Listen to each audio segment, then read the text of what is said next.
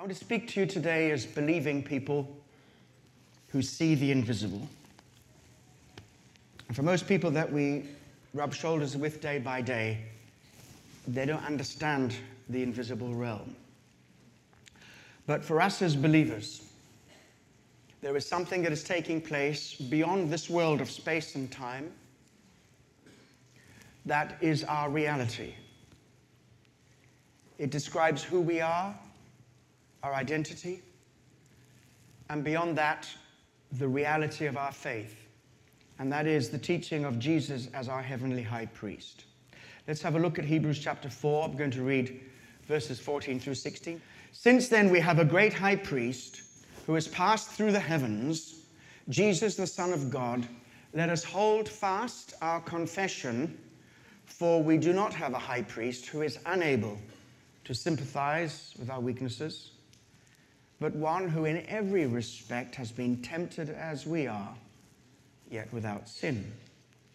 Let us then with confidence draw near to the throne of grace that we might receive mercy and find grace to help in time of need. When we think about Jesus, our mind is informed most fully from the Gospels, which describe about three, three and a half years of Jesus, mainly his earthly life, or at least public ministry in his earthly life. But I wonder how many of us, when we think about Jesus, think about where he is now. Is it a mystery? He's, no, he's not here physically. Where is he? What's he doing? And here we find here in Hebrews 4, there's the description of Jesus as our great high priest who has passed through the heavens. Very important description, passed through the heavens. I'll come back to that in a moment. And uh, it describes him seated on the throne of God at the right hand of, of the Father. In other words, a place of supreme authority, a place which is real. Now, he, he, here's where we start. Now, if I, if I was speaking to a bunch of my friends, and, and they, they, they will be Buddhists, New Age people, atheists, all different kinds of philosophies, they would not allow me to go on. They would ask, What do you mean? Jesus, we don't see him. Where is he? Heaven. You mean it's a real place? What are you talking about? Now, for most of us, you'll have a background in the Bible and you'll be able to fill in the bits. But I think it's important to ask ourselves do we really believe it and why? Because for us as believers, still many of us can have this idea that earth is where it all happens. Heaven is pretty irrelevant. Now, I understand how important that is. You have a mortgage to pay, you've got to pay your rent, you've got to find a job, you've got issues at home, usually accommodation, work issues, employment issues, emotional issues, more issues than tissues, more hang ups than dry cleaners. We've got all of that. And that's the real life. It's the real life. It's where we live every single day. And if you don't believe me, wake up tomorrow morning and you will soon discover it upon you. And I, I like a kind of heavenly minded faith that really operates at a daily level. We have what we call here the ministry of the giants, in which we consciously look at the different areas of society that are important to us the movers and shakers, whether it's politics or arts or media or education, and to understand, to think through our faith practically so that we are relevant.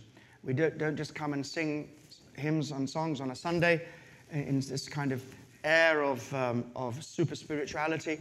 It's all about being anchored and rooted and make, bringing change and making a difference where we are in our daily life.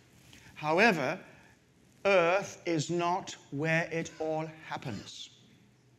The truth is that heaven is the ultimate reality. Now, it is hidden and, and invisible. Therefore, can we take it seriously? And if there's any, uh, ever one thing I would love to be able to communicate to our society is this. And that is, if we talk about spiritual or religious truth, you haven't suddenly moved into the realm of opinion. So, what we think of is this things we can see and touch all around us, we have evidence for, scientific facts, and so on. These are the real things. And when it comes to stuff outside of that, uh, you know, philosophies, ideas, religious belief, that's just a matter of opinion. if it's a matter of opinion, you really can't challenge somebody else on their opinion. Their opinion is their opinion, your opinion is your opinion. Think of one of the uh, young millennials I was talking to. He was in a, in a barber shop. I can tell you the whole story now. Barber shop, time for confession. It was a barber shop, tattoo shop, and a beer shop. I indulged in one out of those three, and you will not know which one. Anyway, well, was, I didn't need, have a haircut, and I didn't get a tattoo. So anyway, there it is. And um, there were young people, alternative people, tattoos everywhere, amazing people, wonderful people. Spent hours talking to them. They allowed me to film in all, all of the shop and uh, talk to them. And as part of the research and trying to understand people and looking at this millennial generation, and this young lady, beautiful young lady, said this. She said, I believe in everything. All right? I believe in everything. Well, being trained in philosophy, I know there's some problems with that statement, but I know what she's saying. She's saying, I want to embrace lots of different things, lots of different people. I don't want to judge. I don't want to say I'm superior to anybody. I, I want to value everybody for who they are. That's, that's what she means. But you cannot really say you believe in everything. Um, does she believe God is the devil? Does she believe the devil is God? No, she's not a Satanist. She doesn't believe that, okay? She, she doesn't believe everything. But she likes to embrace everything. She likes to value other people's views. And her justification for this was these words. She said, We don't believe it because it's real. It's real because we believe it. Now, that puts a finger on a lot of the attitudes of our postmodern generation and the idea is when it comes to religious belief, it's not about fact, it's about the reality you construct. And if you believe it, it's real for you, and you live it, and it's valid for you. But at the end of the day, how far does that go? Try it tomorrow morning. If you're 500 pounds overdrawn and you get a telephone call from your bank manager, you're sitting in front of him tomorrow morning, 9.45, and he says, 500 pounds overdrawn, and you say, hmm, that's your reality. I don't want to live in your reality. My reality is I'm 500 pounds in credit, so there.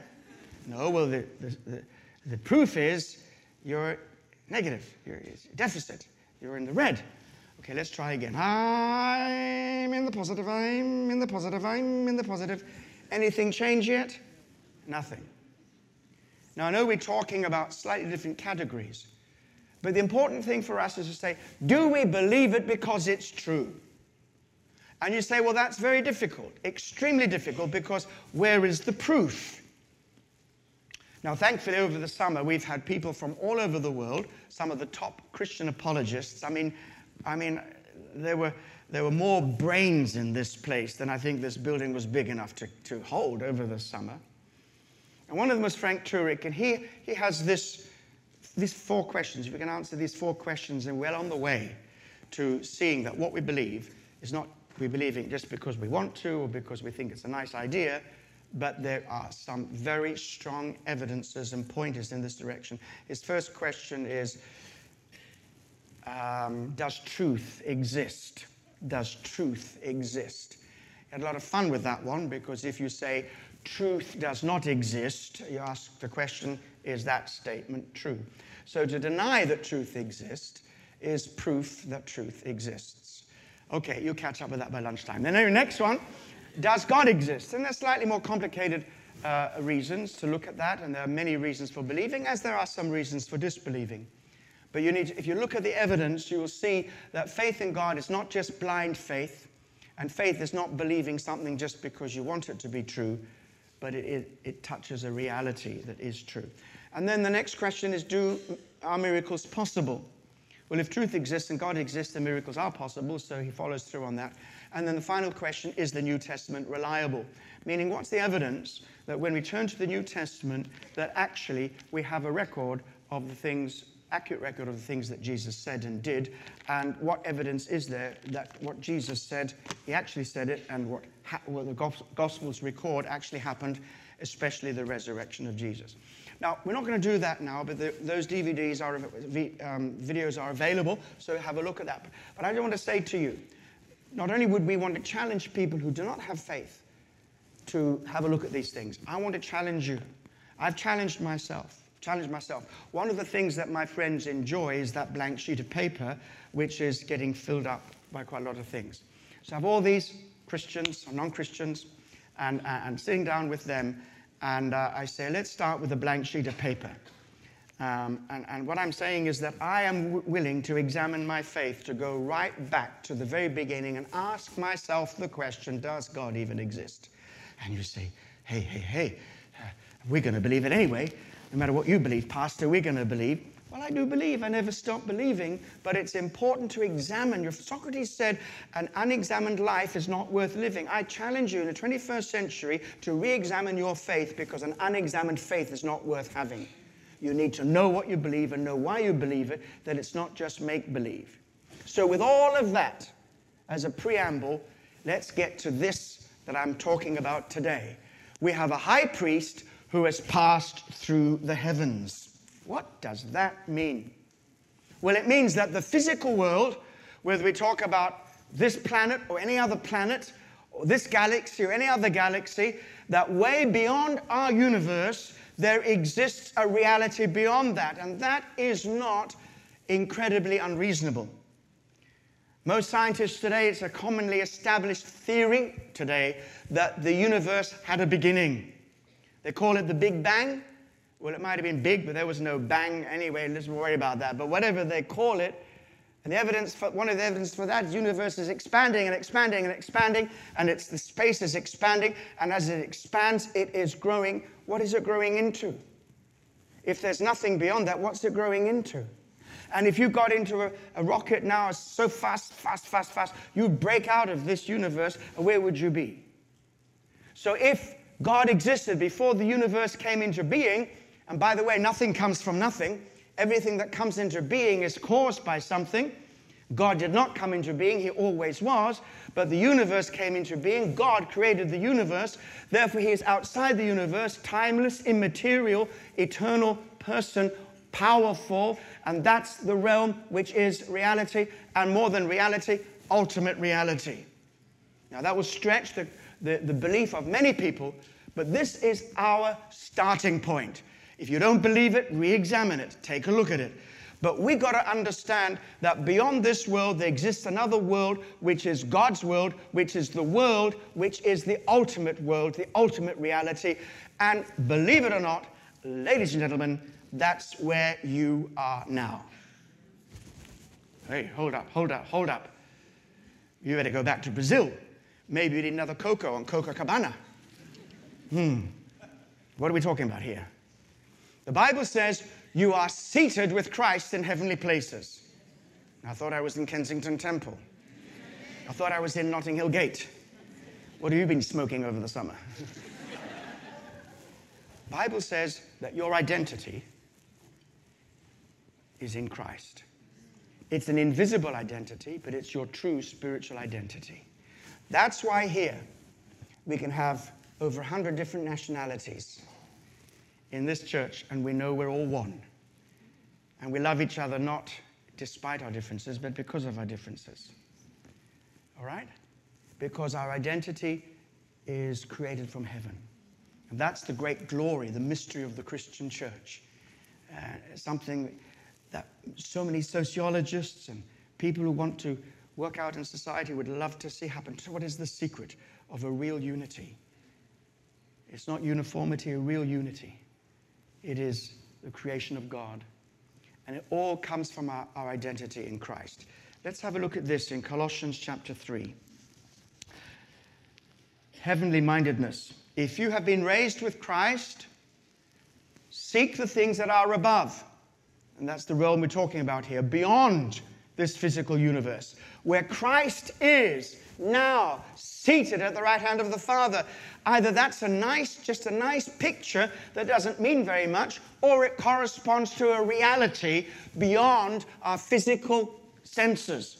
Outside of this universe, there is God's throne, God's kingdom, where Christ is seated now, and it's real, it exists. And certainly the Apostle Paul considers it. He said, Because set your mind on things that are above, not on things that are on the earth. Doesn't mean to say you ignore your circumstances doesn't mean to say that you ignore the earthly realities. Some people said Christians are, are uh, so heavenly minded, they're of no earthly use. I, I, I would say I want to be so heavenly minded that I am of earthly use. Nothing. Jesus came down from heaven to earth, and he was the most practical, caring individual. Not only did he teach and preach, but he practiced, he demonstrated, and left us examples. If you are truly heavenly minded, you will make a difference in your home and your family.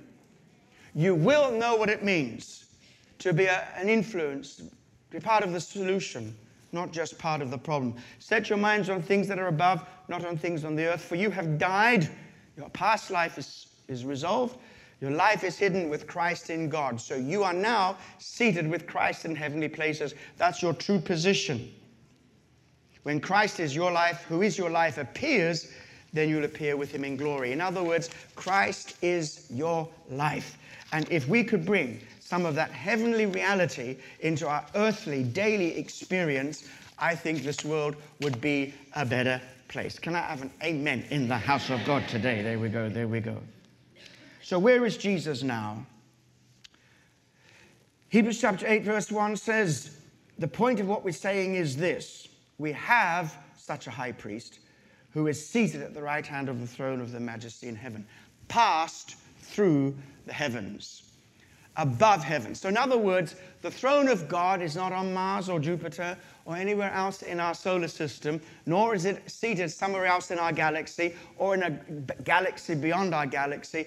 It's in a totally different dimension, totally different world. And just for those who've looked at this in the past, um, probably we could describe about three, three, three, three heavens, all right? There's the physical heaven, heavens, okay? And then there's the heaven of heaven where Christ is seated, and also says principalities and powers operate in heavenly places. So if those of you want to, want to sort all that out, just goes to show there is enough heaven for everybody, and there's enough earth for everybody, and we can also understand the importance of having a true spiritual mindset. Okay. So now, what's it all about? Hebrews 7:25 it says, consequently, he's able to save to the uttermost those who draw near to God through him. Very important. Draw near to God through him. Now, this is where a lot of my uh, friends, I don't like to call them non Christian friends, it's sort of like, you know, they're friends, they're just friends, all right? And my friends who don't necessarily believe what we believe will say, hold it right there. You mean to say that I can only come to God through Jesus? Why, that is narrow, that is bigoted. Well, every view excludes something all right? But they want to feel they can exclude. And, and just think of the nonsense of this. Buddhism, in its truest form, says there is no God. Hinduism says everything is God. Judaism and Islam says there's only one God who is not the God and Father of the Lord Jesus Christ. And Christianity says there's only one God and Jesus Christ is the God and Father. Of, uh, uh, he is his God and Father. Do they all sound the same? Does it all sound the same to you? Of course not. Every one of these religions is making a truth claim. Even an atheist is making a truth claim. God does not exist. He claims God does not exist. It's a truth claim. And excludes people who say God does exist. Am I going too fast? All right, okay. I'll slow down. So, in other words, you, you, it, it's unfair to pick on a Christian viewpoint and say, oh, that's narrow, okay? Every claim to truth excludes something. 2 plus 2 equals 4 excludes every other answer like the ones I gave when I was in primary school. And I was wrong. Okay. So, what, why is it that we can confidently say and that, that Jesus is the way to God? Because the Bible here says only Jesus has done something for us. No other religious leader has ever claimed to do this. And so this means that God has sent his son into this world to represent us dying on the cross, another big, another big story about that one. But essentially, he wasn't dying for his own sins, that he was taking upon himself the rap that was coming to us. He took it upon himself, and that's not the end. On the third day, he rose again from the dead.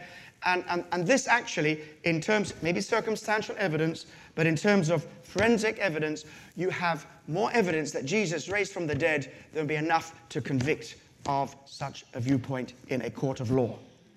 Study it. Others have done so. Scholars have studied it. Journalists have studied it. Even uh, lawyers have studied it. Philip Morrison, who moved the stone, wrote a, set out to write a book disproving the resurrection, saw the evidence was so great that he himself was convinced and wrote the story, the book, Who Moved the Stone? Who moved the stone? That was his big question. Somebody moved the stone. God was in it all. So there are many, many reasons to believe that the Gospels hold a true account. And if they are true, then it presents a story, a story in which God came into this world. Yes, his throne is outside, infinitely, infinitely transcends our world of space and time. But into this world, the God who can do anything, he stepped in the person of his son. And there's no other explanation for the things that Jesus said, the things that Jesus did, and the things that we know about him to be true. And that one qualified to be our Savior and our high priest. Okay, now then, when we talk about high priestly ministry, you need to know what's happening here a little bit. This is a book called Hebrews, which is written, we believe, to a Hebrew Christian community. Either some converts to Judaism from the Gentile world, or plain sailing Jewish community who had discovered in Christ the fulfillment of all the hopes of their prophets. In other words, that the Messiah that was prophesied was none other than Jesus, and he came to establish a new covenant. Now, then, what had happened with these people, as soon as they started to believe it, things began to go wrong in their lives. They suffered persecution. Nobody had been martyred, but they'd had their property confiscated and they were living a marginalized life. And they began to say, oh, maybe we've made a mistake. We've, we've, we've got involved in the wrong religion. We've got to go back to the religion we had before. And the writer to the Hebrews, some say the Apostle Paul, others say other writers, writing to them saying, No, no, no, hold fast. I want to encourage you, hold fast. Everything that you saw in what we call the Old Testament, pointing towards the coming of Christ, all the laws, all the rules, all the, the, the activity of animal sacrifice and priestly ministry, all of those things have been fulfilled in Jesus, and that's what he's preaching here.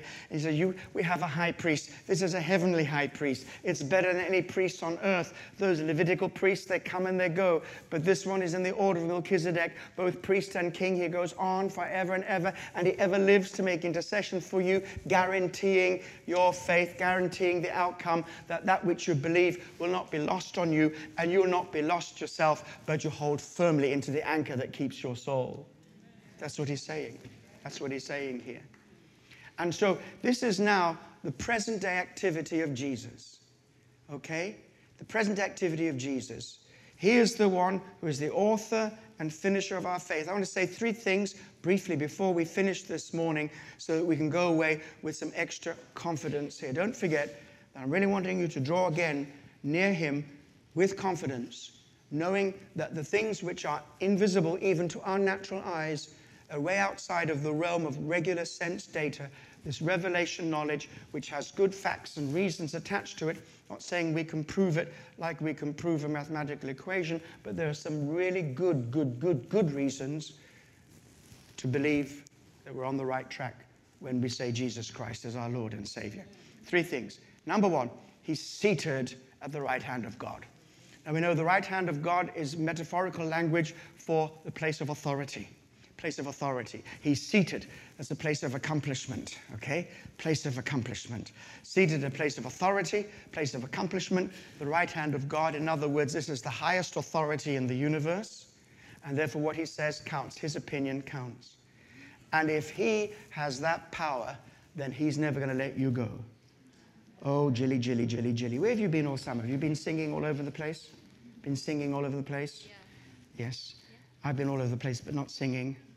So he who took hold of you, Jilly, will complete that work of perfection till the day Jesus returns. You, you, you may not be there yet.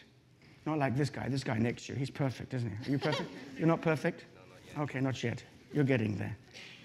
So the point is, is that none of us is the finished article. None of us is the finished article. We're all, we're holy, but we're holy like a string vest. You can see straight through us. All right? but we're not where we should be yet. But our confidence is, is in Him, not in ourselves. It's in Him. That's what, it, that's what it's all about. It's not how good we are, it's what He is. And if He has authority, then He's never going to let us go. Remember that. Whatever you're going through, He will never let you go. And it's not an escapist belief because tomorrow morning, here's some good news for you your problems will still be there. Hello? Oh, yeah. We can say, Praise God, hallelujah. I'm shutting my eyes, I'm waving my hands. I'm a charismaniac today. I'm a Pentecostal. I'm an evangeli baby today. Everything's wonderful. And then tomorrow, back to normal. It's not a way out. Those Hebrew believers discovered that. Where did we get this idea? Where we think that because we're believers, everything's going to be hunky dory. This God is committed to our comfort. It's all about, Yea, Lord, I cometh unto thee, and if I speaketh like this, you'll understand me better. I cometh to thee, Lordeth, and you are there to do whatever I will. Amen. Remember the Lord's Prayer? It says, May your will be done on earth as it is in heaven. It's not, may my will be done in heaven as it's done on earth. It's the other way around. And this idea of surrender is not escapism at all. And for some of the friends, I'm being very light-hearted about this. In a way, I'm, I'm faking it a bit because I'm deeply, deeply troubled as I met some of these disciples and what they're going through in different parts of the world. Stories of people who are baptized and have their heads decapitated. Stories of people who come to Christ and being shot and one, one, one young man now still carries the bullet wound in his back as he confessed Christ to his family and he had to escape the country his father was hunting down with a gun. And simply because he said he loved Jesus. And just because in this, in this country we're still living in a society that is relatively tolerant and relatively open to people with different kinds of beliefs, including ours, doesn't mean to say that we're always going to have it easy. And this idea that you exchange all your troubled life and you get the perfect life back from Jesus, you know, you'll soon find after six weeks or six months that it's not like that. But what he does give us is a confidence and a strength by which we can face the reality of our daily experience, including our own weakness.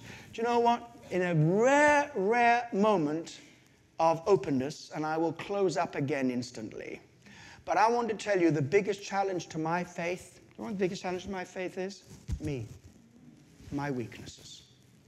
But here this says it's not about my weaknesses, but his strength. He who understands what it is to be human, what it, uh, to be tempted in every way that we're tempted, that one who is so real can meet you very really. If you are real with God, he'll be real with you.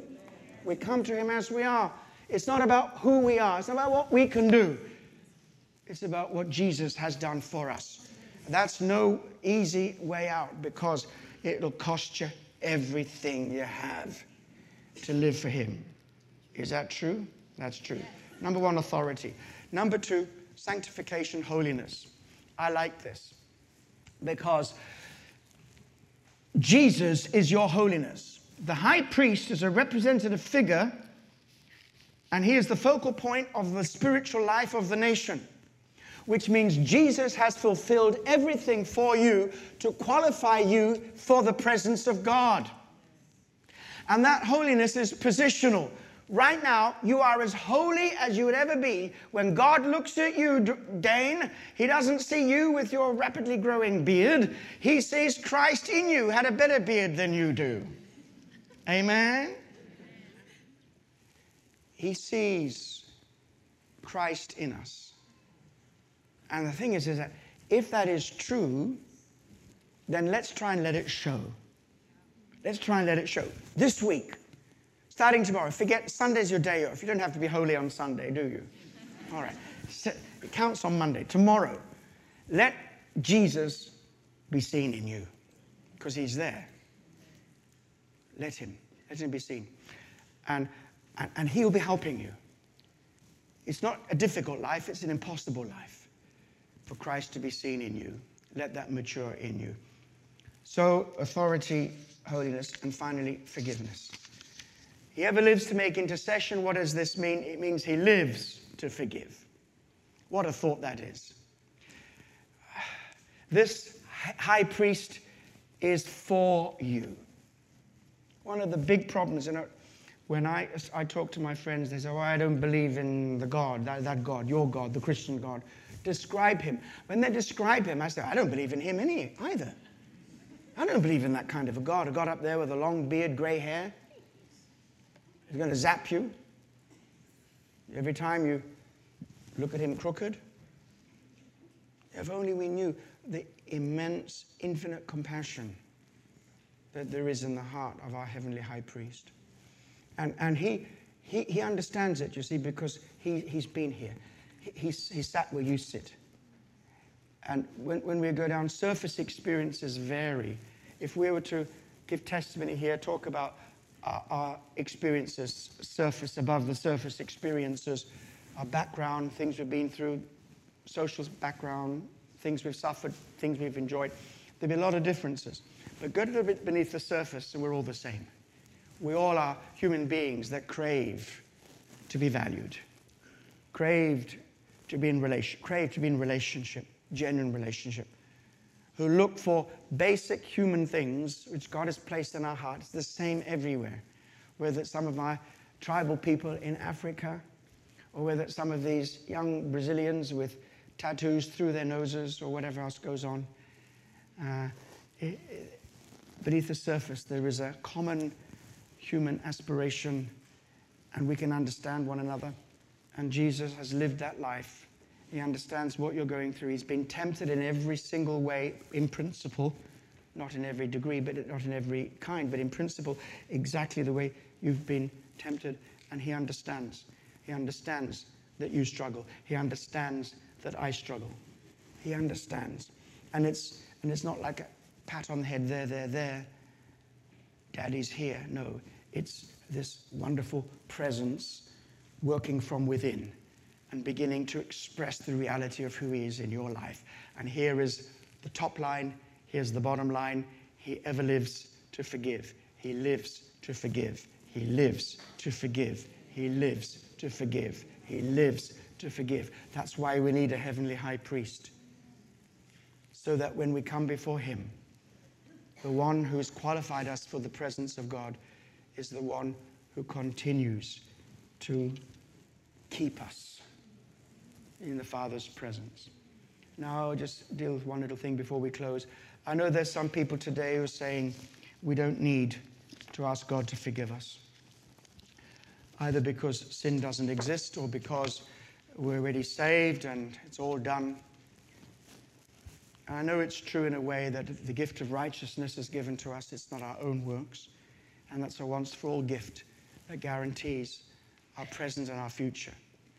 But, but the truth is, you and I know every single day, at the end of the day, we say, Oh, my, my, my, my, that which I ought not to have done, I've done. That which I ought to have done, I've not done.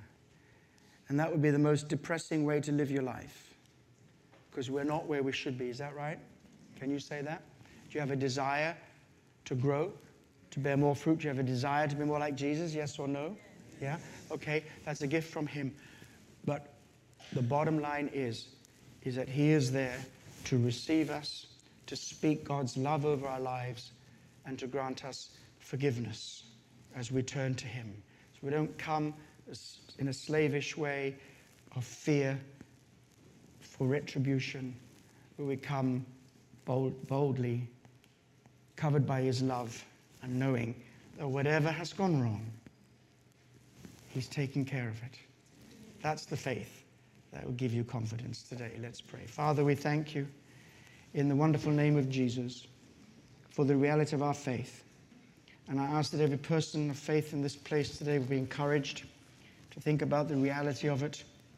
And every person who is wanting to discover faith, that they would find a desire in them to search out the truth or otherwise the reality of what we say, what we believe. For those watching online today, pray you be with them. Some of them we know are watching in very difficult circumstances, in some very closed nations in the world. We pray for you, my dear friend, today, that God will be with you, God will strengthen you, God will encourage you. And we here in the West, we've not forgotten you.